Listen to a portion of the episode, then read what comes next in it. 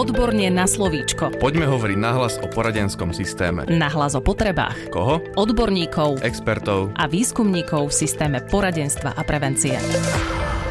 Dnešným dielom podcastu Odborne na slovíčko otvoríme sériu podcastov zameraných na prevenciu rizikového správania detí a mládeže. Hostkou v našom štúdiu je psychologička doktorka Eva Smiková, PhD, s ktorou sa budem rozprávať o rizikovom správaní, ale aj o prevencii ako takej. Vítajte v štúdiu. Dobrý deň. Dodám, že psychologička Eva Smiková pôsobí vo výskumnom ústave detskej psychológie a patopsychológie, kde sa okrem iného venuje oblasti prevencie sociálno-patologických javov, poruch správania, agresivity a šikanovania. Výskumný ústav detskej psychológie a patopsychológie sa už dlhodobo venuje problematike rizikového správania. Prečo je, pani doktorka, táto téma tak veľmi dôležitá pre výskum, ale aj pre prax? Táto téma je cieľene veľmi významnou pre výskum aj prax výskumného ústavu detskej psychológie, zvlášť zdôrazňujem to slovo detskej, pretože sa venujeme obdobiu v tomto prípade detstva a dospievania, ktoré sú veľmi rozhodujúce pre život dieťaťa. Vtedy sa vlastne formujú vývinové aspekty napríklad zdravia, duševného zdravia a s tým súvisiaceho správania a v tomto kontexte aj rizikového správania. A mnohé formy správania sa nielen formulujú, ale aj upevňujú práve v dospievaní. A to rizikové správanie je taký novší pojem, predtým sa používalo sociálno-patologické, ale tamto slovo patológia je už také nasmerované do niečoho, čo je súvisiace s nejakým, nejakou patológiou. Takže e, vlastne z tohto pohľadu vnímame výskum, napríklad výskytu rizikového správania a následne potom aj tú prevenciu v zmysle pomoci deťom a mladým ľuďom prispôsobiť svoje správanie, schopnosti, duševnú pohodu tomu prostrediu, kde sú vystavení tlaku spoločenských nejakých noriem, nových sociálnych situácií, kde sú neustále porovnávaní s rovesníkmi a vlastne je cieľom pomôcť im prispôsobiť sa konkrétnym životným podmienkam a nájsť e, seba samých. Tie výskumy výskumného ústavu detskej psychológie boli napríklad depistážne výskumy. Tie výskumy vlastne riešili výskyt takéhoto správania z pohľadu pedagógov, ako oni považujú za dôležité niektoré tie druhy rizikového správania, ktoré následne ovplyvňujú to, ako to vyučovanie v triede prebieha, alebo ako ho treba zrušiť a oni ho už nevedia zvládnuť svojimi pedagogickými prostriedkami. Ďalej sú to výskumy a prieskumy, ktoré mapujú výskyt napríklad používania drog, alkoholu, fajčenia. To sú výskumy e, aj medzinárodné, napríklad ESPAD, alebo slovenský tabal alkohol drogy, ktorý vlastne aj v tomto roku po korone naštartuje a budeme mať zasa vzorku slovenských adolescentov a ako sú na tom teda s týmito fenoménmi. Je tam aj napríklad model šikanovania a kyberšikanovania, ktoré naozaj neustále trápi e, nás dospelých, ale najmä teda deti a mladých ľudí. No a potom teda máme oblasti školskej prevencie už v tých odborných aktivitách, ktoré sú realizované s tými konkrétnymi deťmi a žiakmi v školách a zariadeniach poradenstva a prevencie skúsenosti, že aj tá prevencia by mala mať nejaké pravidlá, mala by byť e, efektívna, aby teda ten vklad náš odborný do toho bol viditeľný aj v tom, ako sa napríklad znižuje množstvo teda tých nejakých neprimeraných druhov správania.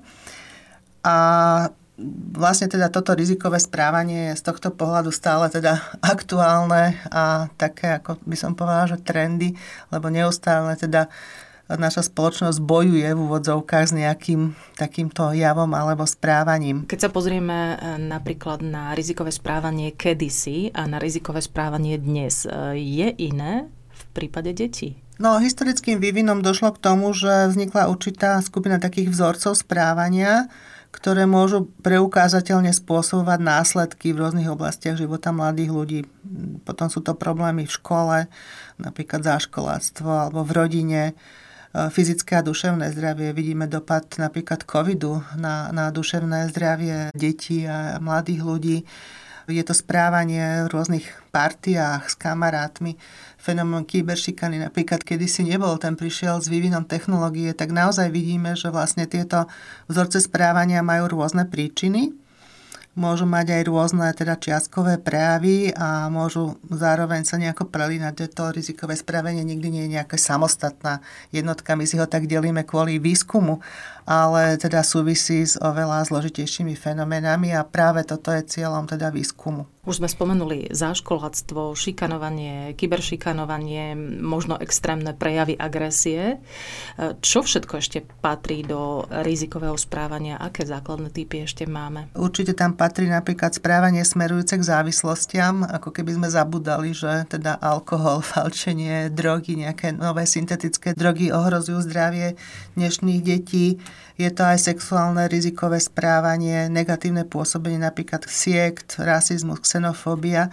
Tak to je také delenie, sú rôzne teda samozrejme delenia podľa nejakých teoretických konceptov.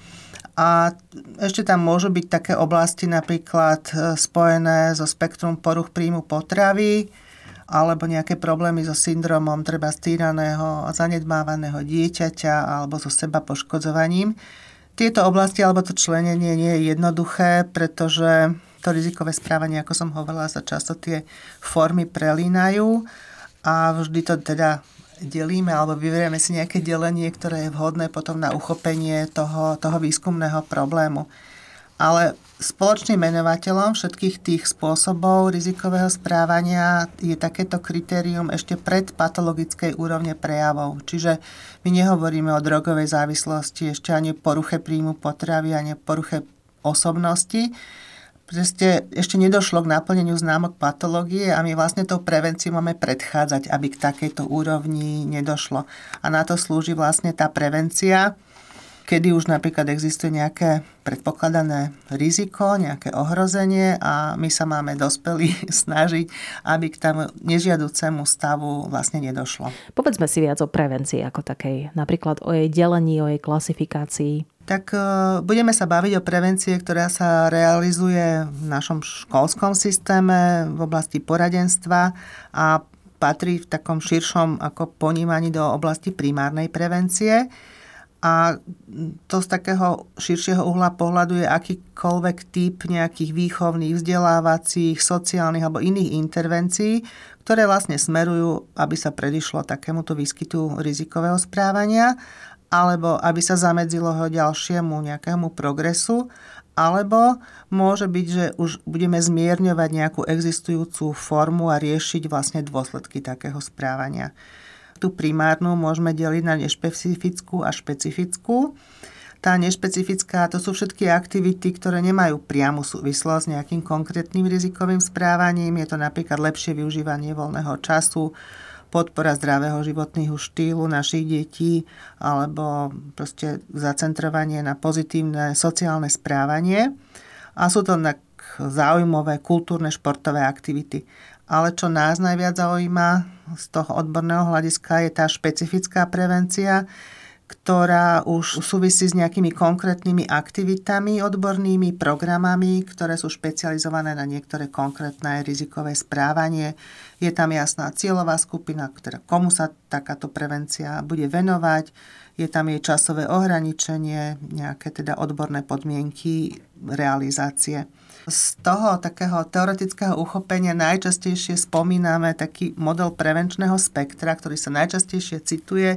Sice je staršieho dáta, jeho autormi sú Mrázek a Hagerty a v tomto modeli sa využíva také delenie, ktoré hovorí o prevencii univerzálnej, selektívnej a indikovanej. Už tieto názvy evokujú, že ide o prevenciu, ktorá je cieľená na najširší okruh jedincov až po presne definované skupiny detí? Áno, je to tak, lebo tá univerzálna je zameraná na bežnú populáciu, na všetky deti bez toho, aby sme zisťovali riziko nejakého budúceho výskytu toho rizikového správania.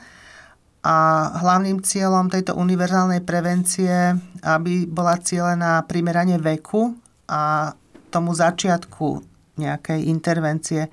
Keď napríklad z výskumu vieme, že vek vyčajčenia prvej cigarety u detí je 9. 10. rok, tak tá prevencia by mala byť cieľená do nižšieho veku, aby deti sa nám vlastne už nesmiali alebo nevysvetľovali, že oni teda už túto fázu majú za sebou a už riešia nejaké iné problémy. A vlastne takéto programy pokrývajú teda celú populáciu a je to podľa veku. Môže to byť už napríklad v materskej škole alebo základnej, strednej škole. Čo v prípade tej selektívnej prevencie? Tá selektívna, to slovo selektívne je niečo vybrané, takže je to vybraná skupina jedincov, u ktorých už predpokladáme na základe nejakých biologických, psychologických alebo nejakých environmentálnych rizikových faktorov, že tam bude nejaká zvýšená úroveň toho rizika. Uh-huh. Takže napríklad môžu to byť uh, žiaci z rodín so závislým členom na alkohole, uh, z rodín, ktoré sú napríklad v hmotnej núdzi a je tam zvýšené riziko, že nebudú mať nejaké sociálne zručnosti, napríklad na odmietnutie drogy. A z tohto hľadiska efektívnosti, lebo vždy hovoríme o tom, že tie preventívne aktivity mali byť efektívne, tak práve pri tejto selektívnej majú najväčšiu účinnosť tie, ktoré boli zacielené na takú úzko definovanú skupinu podľa nejakých dopredu daných a stanovených kritérií. Takže takými najčastejšími formami, ktoré sú osvedčené, sú napríklad modely rovesnických programov, že deti, ktoré sú vyškolené a sú nejako inštruované, pôsobia medzi svojimi rovesníkmi ako také informačné zdroje alebo ich podpora a samozrejme spolupracujú s odborníkmi a s dospelými. Osvedčené sú intenzívne sociálno-psychologické skupinové programy, kde nejakej skupine sa venuje zvýšená pozornosť a robí sa tam nejaký teda program na posilnenie napríklad komunikácie, vzťahov a podobne. Čiže cieľene sa zameriavame na vysokorizikových jedincov alebo na tie rodiny, u ktorých rozvoj problémového správania je, ako ste hovorili, vyšší. Áno, samozrejme, že to môžu byť napríklad skupiny detí alebo žiakov, u ktorých predpokladáme, že majú pozitívny vzťah napríklad nejakým návykovým látkam, alebo majú nedostatok vzťahu v škole a k vzdelávaniu a že tam je predpoklad, že teda to riziko toho ich ďalšieho vývinu bude niečím narušené, alebo skupiny detí, ktoré majú nejaké nepodporujúce e, sociálne prostredie, Často sú to deti, ktoré už vieme na základe nejakých psychologických charakteristík nejako identifikovať. Napríklad majú poruchy správania, majú zvýšené agresívne správanie, majú teda také osobnostné vlastnosti a charakteristiky, ktoré vlastne ich predurčujú k tomu, že to riziko nezvládnu. Hej, takže v tom prípade je to také posilňujúce metódy, aby to riziko zvládli. Niekedy to môžu byť také veľmi špeciálne skupinky, napríklad deti, ktorí majú rodičov, ktorí trpia nejakou duševnou poruchou a nevedia im tú podporu tak adekvátne poskytnúť. Alebo sú to naopak skupinky detí, ktoré majú nejaké psychické problémy z dôsledku nejakého napríklad, že boli obete nejakého napríklad čikanovania a je predpoklad, že ne, nezvládnu v budúcnosti takú situáciu, takže to sú už také veľmi špecifické skupiny detí. Už ste spomínali, že je veľmi dôležité začať a prísť s tou prevenciou včas. Páčil sa mi ten príklad s tou cigaretou, keď dieťa niektoré e, začne s ňou e, ako 10-ročné a my následne prídeme s prevenciou e, v 11 rokoch, tak nás môže vysmiať. Aké sú ešte špecifika prevencie podľa veku detí? No, je veľmi dôležité ten vek detí, ako ste už spomínala, pretože tá prevencia môže byť cieľená už napríklad aj v tom predškolskom veku. Ale tam je to o tom, aby to bolo zacielené na vytváranie napríklad zdravých životných návykov, sociálnych návykov a uvedomiť si, že to zdravie je taká najdôležitejšia hodnota. Samozrejme, takto to tým deťom nevysvetľujeme, je to teda opísané pre nás odborníkov, ale už aj teda v tom predškolskom veku je táto prevencia často potrebná a veľmi účinná. Potom je ten mladší školský vek, eh, kde už je teda vlastne také pozitívum to, že tá škola môže poskytnúť isté penzum, napríklad informácií, podpory. V školách sú podporné týmy dnes, ktoré vedia tú prevenciu realizovať na odbornej úrovni a tu by už malo byť zameranie na také prehlbovanie tých nejakých zručností, ktoré tie deti majú napríklad z domu, alebo nejaké návyky, alebo niečo, čo ich dovtedy ochránilo, ale my by sme vlastne mali byť zameraní na také tie zručnosti sebaregulácie, rozvoja tých sociálnych zručností, ktoré sú potrebné pre ďalší život týchto detí. Už v tomto veku môžu mať samozrejme aj informácie o rôznych druhoch rizikového správania a spôsobok, ako predchádzať. Tie deti už sú na tej kognitívnej vyššej úrovni a niektoré veci naozaj dokážu aj pochopiť e, na takej tej svojej e, úrovni. Hovoríme o veku 6 až koľko rokov? 10-12 rokov.